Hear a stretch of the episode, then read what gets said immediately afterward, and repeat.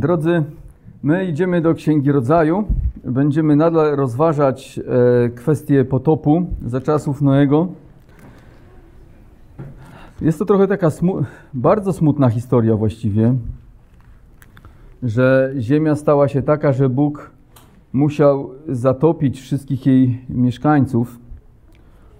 I chciałbym, żebyśmy siódmy rozdział dzisiaj rozważyli, także popłyniemy daleko. To jest siódmy rozdział od pierwszego wiersza. Ja przeczytam, śledźcie ze mną tekst. I rzekł Pan do Noego: wejdź do arki, ty i cały dom twój, bo widziałem, że jesteś sprawiedliwy przede mną w tym pokoleniu. Ze wszystkich zwierząt czystych weź z sobą po siedem, samca i samicę, a ze zwierząt nieczystych po parze, samca i samicę. Także z ptactwa niebieskiego po siedem, samca i samicę, by zachować przy życiu ich potomstwo na całej ziemi, gdyż po upływie siedmiu dni spuszczę na ziemię deszcz, który będzie padał przez czterdzieści dni i czterdzieści nocy i zgładzę z powierzchni ziemi wszelkie istoty, które uczyniłem. I uczynił Noe wszystko tak, jak mu rozkazał Pan. I Noe miał sześćset lat, gdy, a Noe miał sześćset lat, gdy nastał potop na ziemi. Wszedł więc Noe z synami swymi i żoną swoją i żonami synów swoich do arki przed wodami potopu. Ze zwierząt czystych i ze zwierząt nieczystych i z ptactwa i z wszystkiego, co pełza po ziemi, podwoje weszło do Noego do arki, samiec i samica, jak Bóg rozkazał Noemu. Po siedmiu dniach spadły na ziemię wody potopu. W roku sześćsetnym życia Noego, w miesiącu drugim, siedemnastego dnia tego miesiąca, w tym właśnie dniu wytrysnęły źródła wielkiej otchłani i otworzyły się upusty nieba. I padał deszcz na ziemię przez czterdzieści dni i czterdzieści nocy. W tym właśnie dniu weszli do arki Noe oraz Sem, Cham i Jafet, synowie Noego, żona Noego i trzy żony synów jego z nimi. Oni i wszelkie zwierzęta według rodzaju swego, i wszelkie bydło według rodzaju swego, i wszelkie płazy pełzające po ziemi według rodzaju swego, wszelkie ptaki, wszystko, co ma skrzydła. I weszło do Noego do arki po parze z wszelkiego ciała, w którym było tchnienie życia. A te, co weszły jako samiec i samica z wszelkiego ciała, weszły, jak mu rozkazał Bóg, i zamknął Pan za nim, a potop trwał na ziemi czterdzieści dni i wezbrały wody i podniosły arkę i płynęła wysoko nad ziemią, a wody przybrały i podniosły się bardzo nad ziemią. Arka zaś unosiła się na powierzchni wód. Wody zaś wezbrały coraz bardziej nad ziemią, tak że zostały zakryte wszystkie góry, które były pod niebem. Na piętnaście łokci wezbrały wody ponad góry, tak że zupełnie zostały zakryte. I wyginęło wszelkie ciało poruszające się na ziemi, ptactwo, bydło i dzikie zwierzęta i wszelkie płazy pełzające po ziemi i wszyscy ludzie. Wszystko, co miało w nozdrzach tchnienie życia, wszystko, co było na suchym lądzie, pomarło. Tak zgładził Bóg wszystkie istoty, które były na powierzchni ziemi, począwszy od człowieka aż do bydła, aż do płazów i ptactwa niebios, to wszystko zostało zgładzone z ziemi. Pozostał tylko Noe i to, co z nim było w arce, a wody zbierały nad ziemią sto pięćdziesiąt dni. Panie, proszę Cię, pomóż mi wyjaśniać, pomóż nam przyjmować te słowa i aby one zmieniały nasze serce i pomagały nam służyć Tobie i oddawać Tobie cześć. Amen. Istnieją różne poglądy na temat potopu. Na pewno z niektórymi z nich spotkaliście się. Ja też nie jestem tutaj po to, żeby wszystkie je wymieniać, bo pewnie zajęłoby nam to dużo czasu. Ale jednym z takich poglądów właśnie jest dosyć popularnym, że potop nigdy się nie wydarzył albo miał jedynie jakiś charakter lokalny. Czytając Biblię, nie znajdziemy do tego podstaw. Nie znajdziemy nigdzie w Biblii jakiegoś kwestionowania potopu, że nie było to wydarzenie historyczne. Wprost przeciwnie, mamy wyjątkowo szczegółowy opis w naszych rozdziałach. W dziewiętnastym i dwudziestym wierszu jest powiedziane, że woda zakryła wszystkie wysokie góry, jakie były pod niebem, na ponad sześć i pół metra. W czwartym wierszu Bóg mówi do Noego, że zgładzi wszystkie żywe istoty z powierzchni ziemi, które uczynił, a później jest powiedziane, że rzeczywiście tak się stało, że wszystko, co chodziło po ziemi, zostało zniszczone. Również w wielu pogańskich kulturach są relacje o potopie. Jak interesujecie się może historią starożytną, to znajdziecie tam te relacje o potopie. Różnią się one od siebie, znacznie się też różnią od tego, co mamy zapisane w Biblii i jest to zrozumiałe, bo pod wpływem ciągłego opowiadania i czasu treść uległa zniekształceniu, ale mają wspólne źródło. Jest to, co, jest to, co mówi Biblia. Jeden z naj, jedno z najstarszych relacji, szacowanych na drugie tysiąclecie przed naszą erą, została znaleziona w eposie o Gilgameszu. Może słyszeliście o tym eposie, akadyjskim starożytnym królu. Niestety nawet część chrześcijańskich kościołów i liberalnych teologów uważa, że historia potopu ma jedynie zadanie katechetyczne i nie mamy tutaj do czynienia z faktami. Ale tak naprawdę nie powinniśmy się dziwić, że świat będzie zaprzeczał i odrzucał potop, czyli sąd Boga nad ziemią i jej mieszkańcami. Dlaczego? No bo jeśli Bóg raz osądził ziemię, wylewając na nią swój gniew w postaci potopu, to znaczy, że może to zrobić ponownie. To znaczy, że faktycznie jest Panem i panuje nad całą ziemią i wszystkimi jej mieszkańcami. I powinniśmy poważnie traktować Jego wezwanie do wiary w Chrystusa i nawrócenia, czego świat nie chce uczynić.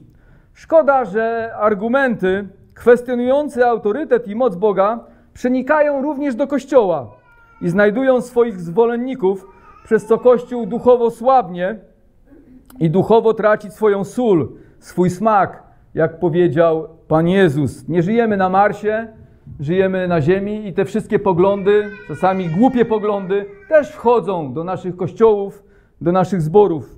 Apostoł Piotr w cudowny sposób, natchniony Duchem Świętym, powiedział i przepowiedział, że w czasach ostatnich historyczny potop będzie odrzucany, by nie przyjąć i nie uwierzyć w przyjście Chrystusa i związany z tym Boży Sąd. Możemy to przeczytać w drugim liście Piotra. Zachęcam, żebyśmy zajrzeli do drugiego listu Piotra, trzeci rozdział od trzeciego wiersza. I czytamy w tym fragmencie tak. Wiedzcie przede wszystkim to, że w dniach ostatecznych przyjdą szydercy z drwinami, którzy będą postępować według swych własnych porządliwości i mówić, gdzież jest przyobiecane przyjście Jego. Odkąd bowiem zasnęli ojcowie, wszystko tak trwa, jak było od początku stworzenia. Obstając przy tym przeaczają, że od dawna były niebiosa i była ziemia, która z wody i przez wodę powstała mocą Słowa Bożego, przez co świat ówczesny zalany wodą zginął, a teraźniejsze niebo i ziemia mocą tego samego Słowa zachowane są dla ognia i utrzymania na dzień sądu i zagłady bezbożnych ludzi. Drodzy, Biblia jest pełna sądów Boga. Gdy czytacie Biblię, nie możecie tego nie zauważyć. Jest mnóstwo sądów Boga w Biblii. Potop jest jednym z największych, jeśli nie największym dotychczas sądem, jaki spotkał ziemię. Ale Bóg ciągle osądza ludzkość i powinniśmy wziąć sobie do serca te lekcje i uczyć się na tych lekcjach bojaźni Bożej. Niekiedy to był sąd nad pojedynczymi osobami, jak na przykład nad Kainem, który zabił swojego brata, a innym razem były to jakieś większe społeczności i grupy. Bóg osądził również Sodomę i Gomorę oraz okoliczne miasta, niszcząc je za grzech. Przez Izraela osądził także Egipt i narody, które postępowały niegodziwie, wytracając je.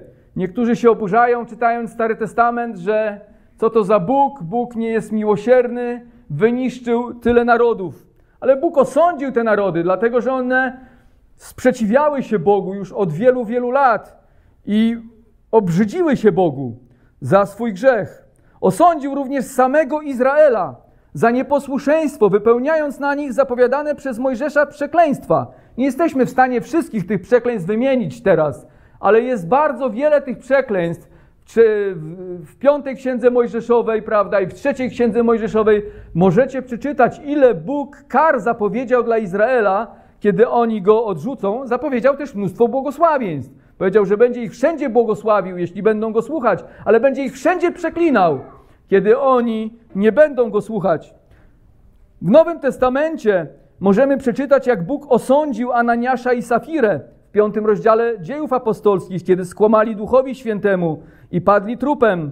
A także możemy przeczytać w dwunastym rozdziale Dziejów Apostolskich, gdy Herod przypisywał sobie boskość i w tej chwili został porażony chorobą przez samego Boga i po prostu zmarł. To tylko niektóre sądy Boga, ale znajdziemy ich w Piśmie o wiele więcej. Jednak największym z nich jak dotąd jest właśnie potop, który przede wszystkim jest obrazem nadchodzącego sądu, który spadnie na świat podczas ponownego powrotu Jezusa Chrystusa. Jak powiedział sam Jezus, otwórzcie Ewangelię Mateusza, dwudziesty czwarty rozdział od trzydziestego piątego wiersza do czterdziestego drugiego.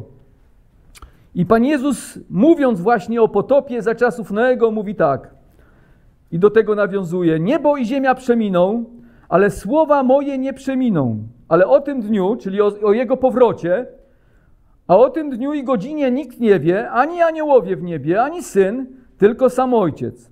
Ale bowiem jak było za dni Noego, tak będzie przyjście Syna Człowieczego. Bo jak w dniach owych przed potopem jedli i pili, żenili się i za mąż wydawali, aż do tego dnia, gdy Noe wszedł do Arki i nie spostrzegli się, że nastał potop i zmiótł wszystkich, tak będzie i z przyjściem Syna Człowieczego. Wtedy dwóch będzie na roli, jeden będzie wzięty, a drugi zostawiony. Dwie mleć będą na żarnach, jedna będzie wzięta, a druga zostawiona. Czuwajcie więc, bo nie wiecie, którego dnia Pan wasz przyjdzie. Jezus mówi tutaj o swoim powrocie i o sądzie, który będzie związany z Jego powrotem i właśnie podaje za przykład potop, że tak jak z Jego powrotem, tak było za czasów potopu Noego. Bóg chce, abyśmy przez historię Noego zachowali czujność w naszej wierze i byli przygotowani na spotkanie z Jezusem Chrystusem. Pamiętajmy, że nie tylko fizyczny powrót Jezusa może nas zaskoczyć. Jezus może przyjść w każdej chwili. On powiedział, że nikt nie wie, kiedy to będzie. Tak więc mamy być gotowi na spotkanie z Nim, ale również może nas zaskoczyć nasza śmierć. Może czy nie może?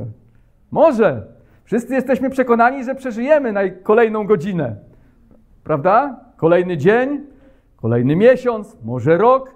Ale tak naprawdę nie mamy takiej pewności. Nie wiemy, co się wydarzy w przyszłości. Bóg nie zdradza nam swoich planów odnośnie nas samych i mówi, że mamy być czujni, żeby nie zostać zaskoczeni tym, że któregoś dnia staniemy nieprzygotowani na sądzie przed Nim. Obyśmy wtedy zostali znalezieni, jak mówi apostoł Paweł, z wiarą, a nie nadzy. To więc w naszej historii między szóstym a siódmym rozdziałem mija około stu dwudziestu lat. Tak? Od momentu, kiedy Bóg nakazał Noemu budować arkę, do momentu, kiedy nastał potop, mija około stu dwudziestu lat. Noe otrzymuje polecenie od Boga na siedem dni przed deszczem, by wejść do arki wraz z rodziną. Niestety przez cały okres budowania arki, czyli około stu dwudziestu lat, nikt oprócz rodziny Noego nie uwierzył, gdy Noe mówił o nadchodzącym sądzie Bożym. Przykro, prawda?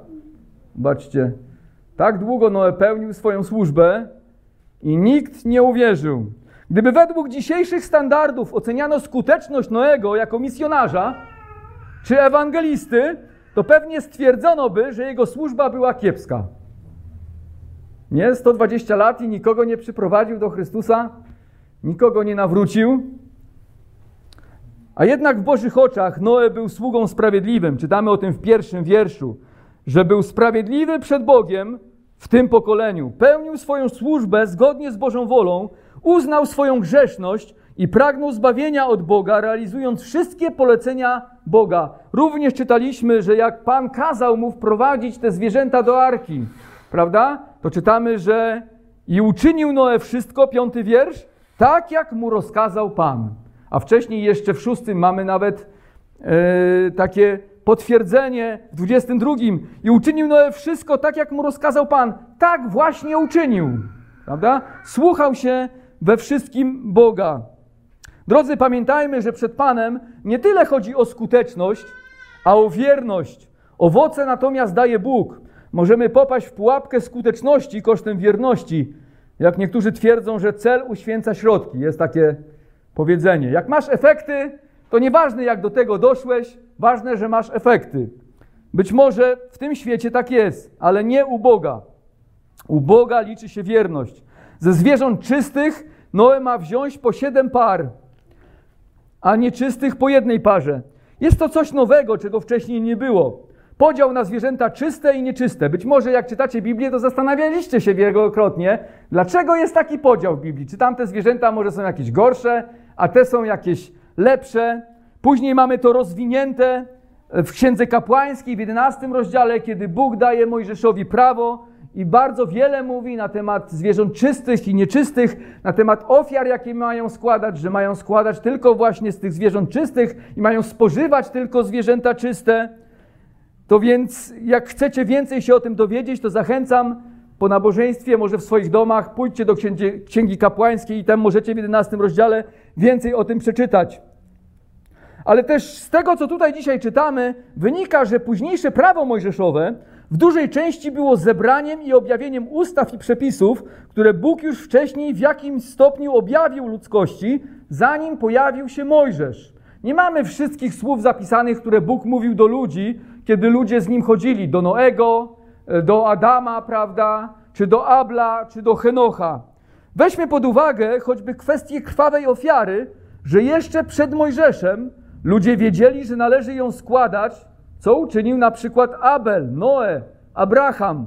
Prawdopodobnie z tego powodu, że jedynie zwierzęta czyste Bóg przyjmował na ofiarę, właśnie miało być ich więcej. Czytamy, że tutaj miało być ich po siedem par. Zaraz po potopie, jak Noe wyszedł z Arki, no to od razu złożył właśnie ofiarę z tych zwierząt czystych. To czytamy w, rozda- w rozdziale ósmym, zobaczcie, dwudziestym wierszu. Wtedy zbudował Noe ołtarz Panu, wziął z każdego bydła czystego i z każdego ptactwa czystego i złożył je na ofiarę całą palną na ołtarzu. Istnieją różne wytłumaczenia, dlaczego Noe miał wziąć zwierzęta czyste i dlaczego Bóg upodobał sobie zwierzęta czyste i mówił, że inne zwierzęta są nieczyste. Mówi się dużo o wpływie spożywania zwierząt czystych i nieczystych na zdrowie, ale wydaje się, że najbardziej istotną rzeczą w podziale zwierząt jest kwestia nauczenia swojego ludu, że powinni rozróżniać między tym, co czyste i między tym, co nieczyste, między tym, co dobre i sprawiedliwe i co się Bogu podoba, a między tym, co plugawe i czego Bóg nienawidzi. Zobaczmy, że Bóg od początku komunikuje swojemu ludowi, że powinien być oddzielony od świata i grzechu. Że jest w świecie czyste, to co się Bogu podoba, jest w świecie również nieczyste. Więc to nie jest tak, że nie ma znaczenia, co robimy i jak żyjemy. Są rzeczy i sprawy, które się Bogu podobają i są rzeczy i sprawy, które się nie podobają. Są ludzie, którzy się Bogu podobają i są ludzie, którzy się Bogu nie podobają. Bóg chce, żebyśmy rozróżniali. Tak więc powinienem umieć rozróżnić między tym, co Boże, a tym, co diabelskie, między drogą dobrą, która wiedzie do żywota, a drogą, która wiedzie na zatracenie. W Starym Testamencie mamy jeszcze wiele innych przepisów, które mają za zadanie wyrażać tą prawdę. Bóg na przykład mówił do Mojżesza, że nie wolno obsiewać pola dwoma rodzajami ziarna. Prawda? No dlaczego? No i tak się zastanawiamy, czytamy Stary Testament, to co chodzi? No nie mogę tu sobie posiać pszenicy i jęczmienia, mam taki ładny kawałek, kawałek pola. No a Bóg zabronił tego. Nie wolno było obsiewać dwoma rodzajami ziarna. Nie można, nie można było zaprząc w jednym jarzmie do pracy wołu i osła. Prawda? I nie można było nosić ubrań z dwóch rodzajów tkanin. Także zobaczcie, takie właśnie przepisy były. No i niektórzy zastanawiają, dlaczego. No właśnie o to chodzi, że Izrael miał rozumieć, że nie może się mieszać z pogańskimi narodami. Ma rozróżniać między tym, co czyste, a co nieczyste. Inaczej mówiąc, Bóg komunikuje swojemu ludowi, że musi być oddzielony i stojąc po stronie Boga nie może mieszać się ze światem w naszym kontekście dzisiaj. Dla Izraela oznaczało to trzymanie się z dala od pogańskich narodów, ich okultystycznych praktyk, rozwiązłych ceremonii, fałszywych religii i materialistycznego podejścia do świata. Podobnie i dla nas dzisiaj mamy być czyści dla Boga i trzymać się z daleka od grzechu. Mamy wiedzieć i być tego pewni, że jest wąska brama i droga do żywota, i jest szeroka brama i szeroka droga, która wiedzie na zatracenie. Właściwie świat dzieli się tylko na dwa rodzaje ludzi. Czystych i nieczystych. Zbawionych i niezbawionych. Tych, którzy uwierzyli w Jezusa Chrystusa i zaufali Mu i zostali oczyszczeni Jego krwią i stali się Jego uczniami, oraz tych, którzy nie wierzą w Jezusa Chrystusa, gardzą Bogiem, gardzą Jego Słowem i nie chcą Go słuchać. Dla nas być może to nie jest takie oczywiste, ale dla Boga to jest bardzo oczywiste. Dwa rodzaje ludzi, zbawieni i niezbawieni. Czyści, ci, którzy uwierzyli w Chrystusa, i nieczyści, prawda? Ci, którzy wciąż buntują się przeciwko Bogu. Wyraźnie to zobaczymy w dzień sądu. Dzisiaj nie zawsze widzimy to bardzo wyraźnie. Ale kiedy staniemy przed Bogiem, to zobaczymy, że ci są zbawieni. Pamiętacie dwudziesty rozdział, dwudziesty piąty rozdział Ewangelii Mateusza, jak Jezus powraca. On stawia owce po prawicy i kozły po lewicy. I mówi do tych, którzy są po prawicy, chodźcie, prawda, do królestwa, które jest przygotowane przez Ojca mego z założenia świata dla was. A dla tych, którzy są po lewicy, mówi, precz ode mnie, tak, do piekła, za to, że nie uwierzyliście mojemu słowu, nie uwierzyliście we mnie. Tak więc na pewno w dzień sądu będziemy widzieć to bardzo wyraźnie. Więc podział na zwierzęta czyste i nieczyste, jaki miał zabrać Noe, nie wynikał z tego, że jedne zwierzęta są lepsze, a inne gorsze. Celem było wskazanie duchowych prawd i zapewnienie Noemu i ludzkości zwierząt koniecznych do ofiary. Bo wiemy, że od razu składali ofiarę, jakby tylko było po jednej parze tych zwierząt czystych, prawda? No to szybko by złożyli na ofiarę, nie zdążyłyby się rozmnożyć, prawda? I nie byłoby już tych gatunków. Następnie po siedmiu dniach w naszym fragmencie czytamy, że Noe ukrył się w arce. Bóg spuścił na ziemię wody potopu. Czytamy o tym w dziesiątym wierszu. Te wody potopu padały na ziemię przez czterdzieści dni i czterdzieści nocy. Wielu dzisiejszych badaczy twierdzi, że nawet jakby był ulewny deszcz przez tak długi czas, to nie mogłoby napadać tyle wody, by przykryć dzisiejsze góry. Zadają również pytania, skąd w ogóle tyle wody się wzięło, żeby zalać całą ziemię. Po pierwsze, nie wiemy, ile miały wtedy najwyższe szczyty, więc trudno ocenić, ile wody przybrało. Być może wtedy góry były niższe niż obecnie. Pamiętajmy, że dzisiejsze góry nie są tymi, które były przed potopem. Z pewnością pod wpływem powodzi i tego globalnego kataklizmu jedne góry się wypiętrzyły, a inne zostały całkowicie zrównane. Po drugie, zauważmy, że woda nie tylko wypływała z góry, ale też z wnętrza ziemi wytrysnęła, co czytamy w jedenastym wierszu. W roku sześćsetnym życia Noego, w miesiącu drugim, siedemnastego dnia tego miesiąca, w tym właśnie dniu, wytrysnęły źródła wielkiej otchłani i otworzyły się upusty nieba. Czyli woda leciała z góry, ale skąd jeszcze była woda? Z wnętrza ziemi, wytrysnęła, prawda, pod wielkim ciśnieniem. Wiemy, że pod powierzchnią ziemi jest woda i pra- prawdopodobnie tej wody było dużo więcej niż obecnie, ale w trakcie potopu, pod wpływem trzęsienia ziemi i pęknięć skorupy ziemskiej, wydostała się na zewnątrz pod dużym ciśnieniem, przyczyniając się znacznie do podniesienia poziomu powodzi. Niektórzy zastanawiają się, dlaczego woda na ziemi zajmuje tak wielkie obszary. Obecnie to jest siedemdziesiąt jeden procent powierzchni ziemi, biorąc pod uwagę tylko morza i oceany, czyli bardzo dużo. Drodzy, odpowiedzią jest, że jest to woda, która została w dużej części po potopie. Część, część lądu zostało osuszone, ale duża część została już na zawsze i przykryła po prostu pokrywę ziemską. To więc nie cała woda zeszła po potopie, która y, wtedy wypłynęła. Nasza planeta przed potopem była o wiele piękniejsza, o wiele bardziej zielona, o wiele bardziej przyjazna i bezpieczna. Bez tak częstych gwałtownych zjawisk pogodowych, trzęsień ziemi i huraganów. W Księdze Izajasza mamy ciekawy wiersz, czterdziesty piąty rozdział, osiemnasty wiersz. I jest powiedziane, że Bóg ziemię stworzył na mieszkanie. A na wodzie można mieszkać czy nie? No tak trochę można, ale tak słabo. tak słabo na wodzie mieszkać, prawda? No może jak masz jakąś łódź. Słyszałem, że teraz stawiają domy na wodzie i to jest dosyć takie popularne, bo podatków nie trzeba jakichś wielkich płacić. Ale gdyby była jakiś sztorm, jakieś tam yy, z pozyskiwaniem żywności też nie byłoby łatwo. Właściwie to tylko moglibyśmy te wodne stworzenia jeść, bo nic uprawiać by się nie dało, chyba że ziemię mielibyśmy na takim statku. Jeśli Bóg stworzył ziemię na mieszkanie, to na pewno ziemia przed potopem musiała zajmować dużo większe obszary, wody było dużo, dużo mniej. Prawdopodobnie podczas potopu spadła również zasłona nad ziemię, która była w postaci pary lub jakiejś warstwy wody. W pierwszym rozdziale Księgi Rodzaju czytamy, że gdy Bóg stworzył sklepienie, to jedne wody były nad sklepieniem, a drugie pod sklepieniem. Być może to była jakaś ochrona dla ludzi przed promieniowaniem czy coś jeszcze innego, która przyczyniała się do tego, że mieli dłuższe życie. Szacuje się, że gdyby dzisiaj spadła na ziemię cała woda, która jest w chmurach, to przykryłaby planetę na około trzech centymetrów. Ciekawe, nie? Gdyby cała woda, jaka jest w chmurach, spadła dzisiaj na ziemię, to tylko trzy centymetry mielibyśmy wody na powierzchni ziemi. A czytamy, że wtedy wody były sześć i pół metra ponad najwyższymi górami. Tej wody musiało być dużo więcej w atmosferze. I pierwszy rozdział Księgi Rodzaju mówi, że było jakieś sklepienie nad ziemią, którego teraz nie ma.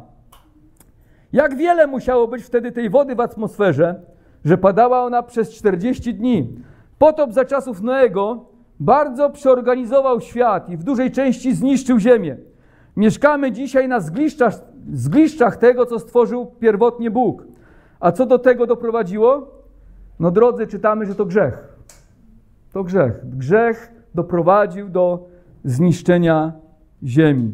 Grzech zawsze niszczy życie. Zniszczył całą ziemię, niszczy narody, niszczy rodziny, niszczy nas i niszczy naszą relację z Bogiem i sprowadza sąd jak za czasów Noego. Przyszedł dzień, kiedy Pan, Pan zamknął drzwi Arki. Czytamy w szesnastym wierszu. A te, co weszły jako samiec i samica z wszelkiego ciała, weszły, jak mu rozkazał Bóg, i zamknął Pan za nim drzwi. Zamknął Pan za Noem. Tak?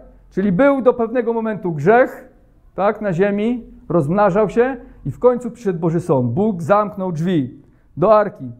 Do tego czasu, zanim to się stało, można było się uratować, można było posłuchać Noego, uwierzyć Bogu i schronić się w bezpiecznym miejscu przed Bożym gniewem, jakim była Arka. Ale ludzie się z tego śmiali, szydzili z Noego, nie wierzyli w jego słowa, aż Boża cierpliwość się wyczerpała. Wiecie również, że dla współczesnych ludzi Boża cierpliwość się też kiedyś wyczerpie i drzwi Arki, którą jest Chrystus, zostaną zamknięte. Biblia mówi, że też kiedyś się Boża cierpliwość wyczerpie dla współczesnego świata. Tymi drzwiami Arki dla nas dzisiaj jest łaska okazana nam w Chrystusie, by nikt nie zginął.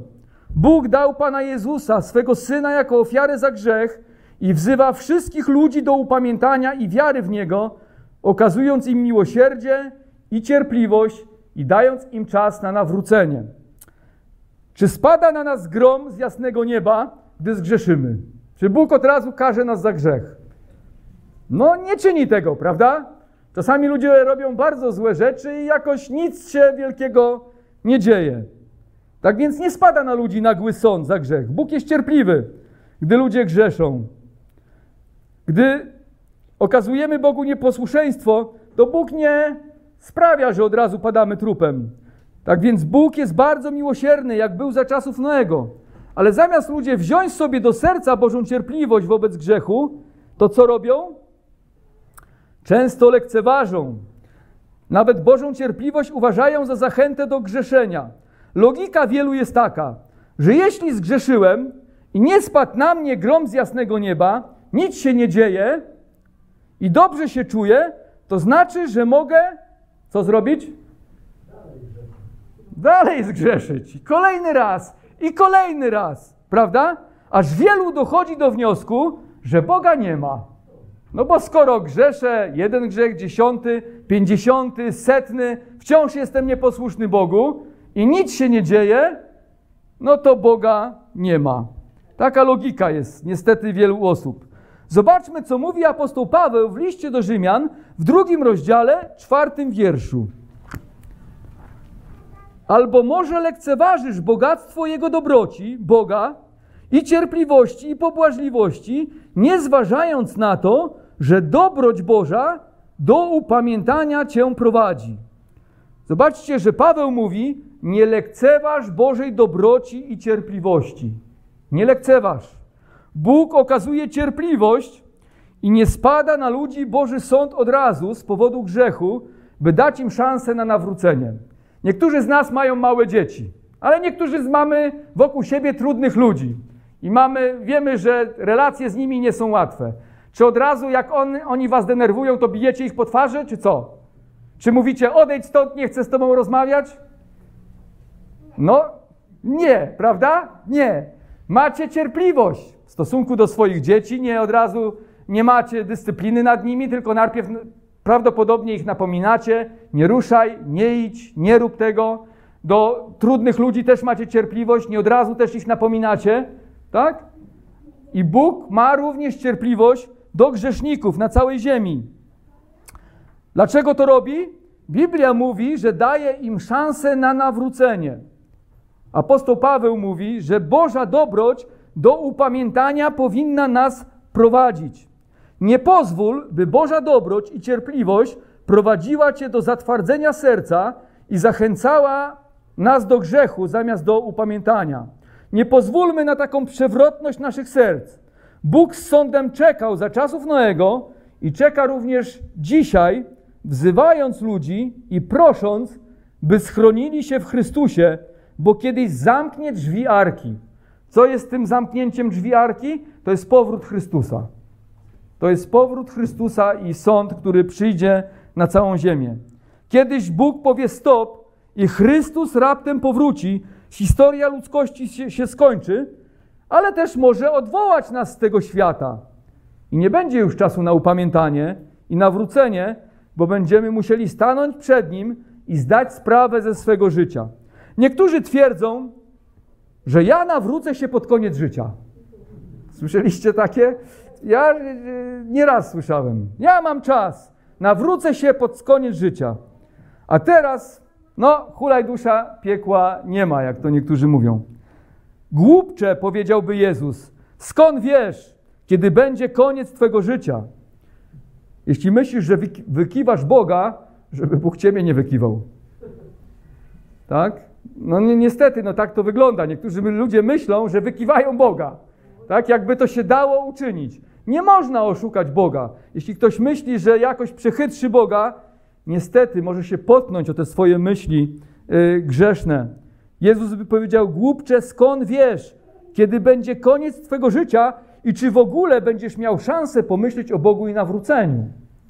Przecież śmierć dla wielu przychodzi raptem i nie mają czasu, nawet chwili, żeby pomyśleć o tym, że właśnie w tej chwili odchodzą z tego świata. Piotr w swoim liście, mówiąc o przyjściu Chrystusa i nadchodzącym sądzie, mówi tak, to jest druga Piotra trzy dziewięć. Pan nie zwleka z dotrzymaniem obietnicy, czyli obietnicy swego powrotu, chociaż niektórzy uważają, że zwleka, lecz okazuje cierpliwość względem was, bo nie chce, by ktokolwiek zginął, lecz chce, aby wszyscy przyszli do upamiętania. Weźmy sobie do serca Boże ostrzeżenia. Pan nie zwleka z dotrzymaniem obietnicy sądu. To nie jest tak, że Bóg zapomniał, ale jak mówi Piotr, okazuje cierpliwość, bo nie chce, by ktokolwiek zginął. Sąd przyjdzie nagle, jak powiedział Jezus. Za czasów Noego przyszedł nagle. Jedli i pili, chodzili do pracy i załatwiali swoje sprawy, aż do dnia, gdy Noe wszedł do Arki, spadł potop i nikt nie umknął. Nikt nie umknie podczas sądu i powrotu Chrystusa. Wszyscy zmartwychwstaną i wszyscy staną przed Jego świętym obliczem i wszyscy muszą zdać sprawę ze swego życia. Otwórz Księgę Objawienia, dwudziesty pierwszy rozdział i tam zobaczysz, że morze wydało umarłych, piekło wydało umarłych i śmierć wydała umarłych i wszyscy stoją przed wielkim białym tronem, przed Bogiem i muszą zdać sprawę ze swego życia. Mamy dzisiaj wiele ostrzeżeń przed nadchodzącym sądem, jak za czasów Noego. Ludzie za czasów Noego widzieli, jak Noe budował arkę, słuchali, gdy mówił im o tym, co przekazał mu Bóg. Nawet zwierzęta idące do arki były ostrzeżeniem przed nadchodzącym kataklizmem. Myślę, że to mogło niektórych zastanowić, po co te zwierzęta tam idą do tego Noego. Ale nikt się nie nawrócił, nikt nie uwierzył. Dzisiaj też mamy sporo ostrzeżeń. Mamy Słowo Boże w różnych formach i na różnych nośnikach. Mamy słowa samego Chrystusa i Jego Ewangelię. Mamy kaznodziejów, ewangelistów i świadectwa chrześcijan żyjących pobożnym życiem i przestrzegających przed nadchodzącym sądem. Codziennie, gdy stajemy przed lustrem, przynajmniej niektórzy widzą, że się starzeją. Widzimy więcej zmarszczek. Widzimy, że nadchodzi sąd. Widzimy, że przychodzi śmierć. Że przyjdzie nam kiedyś stanąć przed Bogiem. Co robimy dzisiaj z Bożą cierpliwością wobec nas? Co z nią robisz? Co ja z nią robię? Co robimy z Bożą cierpliwością? Bo Bóg jest cierpliwy dla nas. Czy prowadzi cię ona do upamiętania, czy do zatwardzenia serca? Drzwi Arki wciąż są otwarte. Wciąż Chrystus czeka na grzeszników, aby okazać im łaskę przebaczenia i dać im życie wieczne. Sam Jezus powiedział w Ewangelii Mateusza w jedenastym rozdziale tak. Pójdźcie do mnie wszyscy, którzy jesteście spracowani i obciążeni, a ja wam dam ukojenie. Pójdźcie do mnie wszyscy, jedenaście dwadzieścia osiem.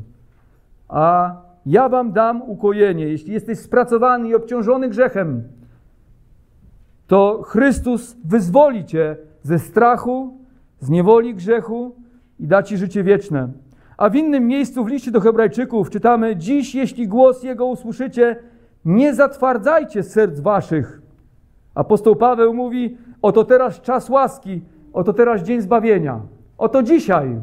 Z czym czekasz? Bóg jest cierpliwy wciąż. Dzisiaj możesz się nawrócić, jeśli jeszcze tego nie zrobiłeś. Jeśli są jakieś grzechy w twoim życiu, które powinieneś porzucić, dzisiaj możesz postanowić, że skończysz z nimi i odrzucisz je. Nie odkładaj nawrócenia na później. Nie odkładaj na później porzucenia jakiegoś grzechu, bo jutro nie należy do nas, tylko do Boga. Dzisiaj jest dzień łaski i dziś dzień zbawienia. Należy upamiętać się i uwierzyć w Chrystusa, wejść do Arki, by być uratowanym. Pan Jezus przyjdzie sądzić ziemię i zaprasza cię, byś wszedł, weszła na pokład, zanim zamknie drzwi. Przyjdź teraz. Wierzę do Chrystusa. A grzech zostanie zgładzony, niepokój odejdzie i przyjdzie radość wynikająca ze zbawienia. Wszystko, co znalazło się poza Arką, zginęło w wodach potopu. Czytamy w dwudziestym pierwszym i dwudziestym drugim wierszu. Zanim wody zaczęły opadać i Arka mogła osiąść na górach Ararat, minęło pięć miesięcy, a cała powódź, zanim Noe mógł wyjść z Arki, trwała rok i dziesięć dni. Nie lekceważmy tych ostrzeżeń. Wejdźmy do Arki, którą jest wiara w Chrystusa, a On zbawi nas, dając nam życie wieczne i tak już zawsze będziemy z Panem, mówi Słowo Boże. Amen. Zachęcam do powstania i do modlitwy. Panie nasz, dziękujemy Ci za te ostrzeżenia. Są to trudne fragmenty dla nas, mówiące o Twoim sądzie, ale Ty mówisz do nas o Twoim sądzie, aby nikt nas nie zginął. I Ty okazujesz też cierpliwość. Panie, jesteś cierpliwy. Nie karzesz nas za nasz grzech, kiedy robimy coś, co się Tobie nie podoba. Ale zachęcasz nas, byśmy przyszli do Chrystusa, żebyśmy swój grzech wyznali i Ty chcesz nas oczyścić, chcesz nas uświęcić i zmienić nasze serce. Panie, błagam Cię o to, że jeśli jest ktokolwiek dzisiaj tutaj na tym miejscu, kto jeszcze nie nawrócił się, nie wszedł do Arki, nie uwierzył w Ciebie, to żeby dzisiaj to się stało. Żeby uwierzył w naszego Zbawiciela Jezusa Chrystusa. Daj łaskę nawrócenia tym wszystkim, którzy jeszcze tego nie dokonali. Boże, proszę Cię też o każdego z nas. Jeśli ktoś z nas tkwi w jakimś grzechu, z którym zmaga się już długo, może od wielu tygodni, miesięcy lub lat. Panie, proszę Cię, aby dzisiaj postanowił, abyśmy dzisiaj postanowili, że odwrócimy się od tego i będziemy spełniali Twoją wolę, żebyś nie musiał nas sądzić, Panie, ale mógł nas błogosławić. Amen.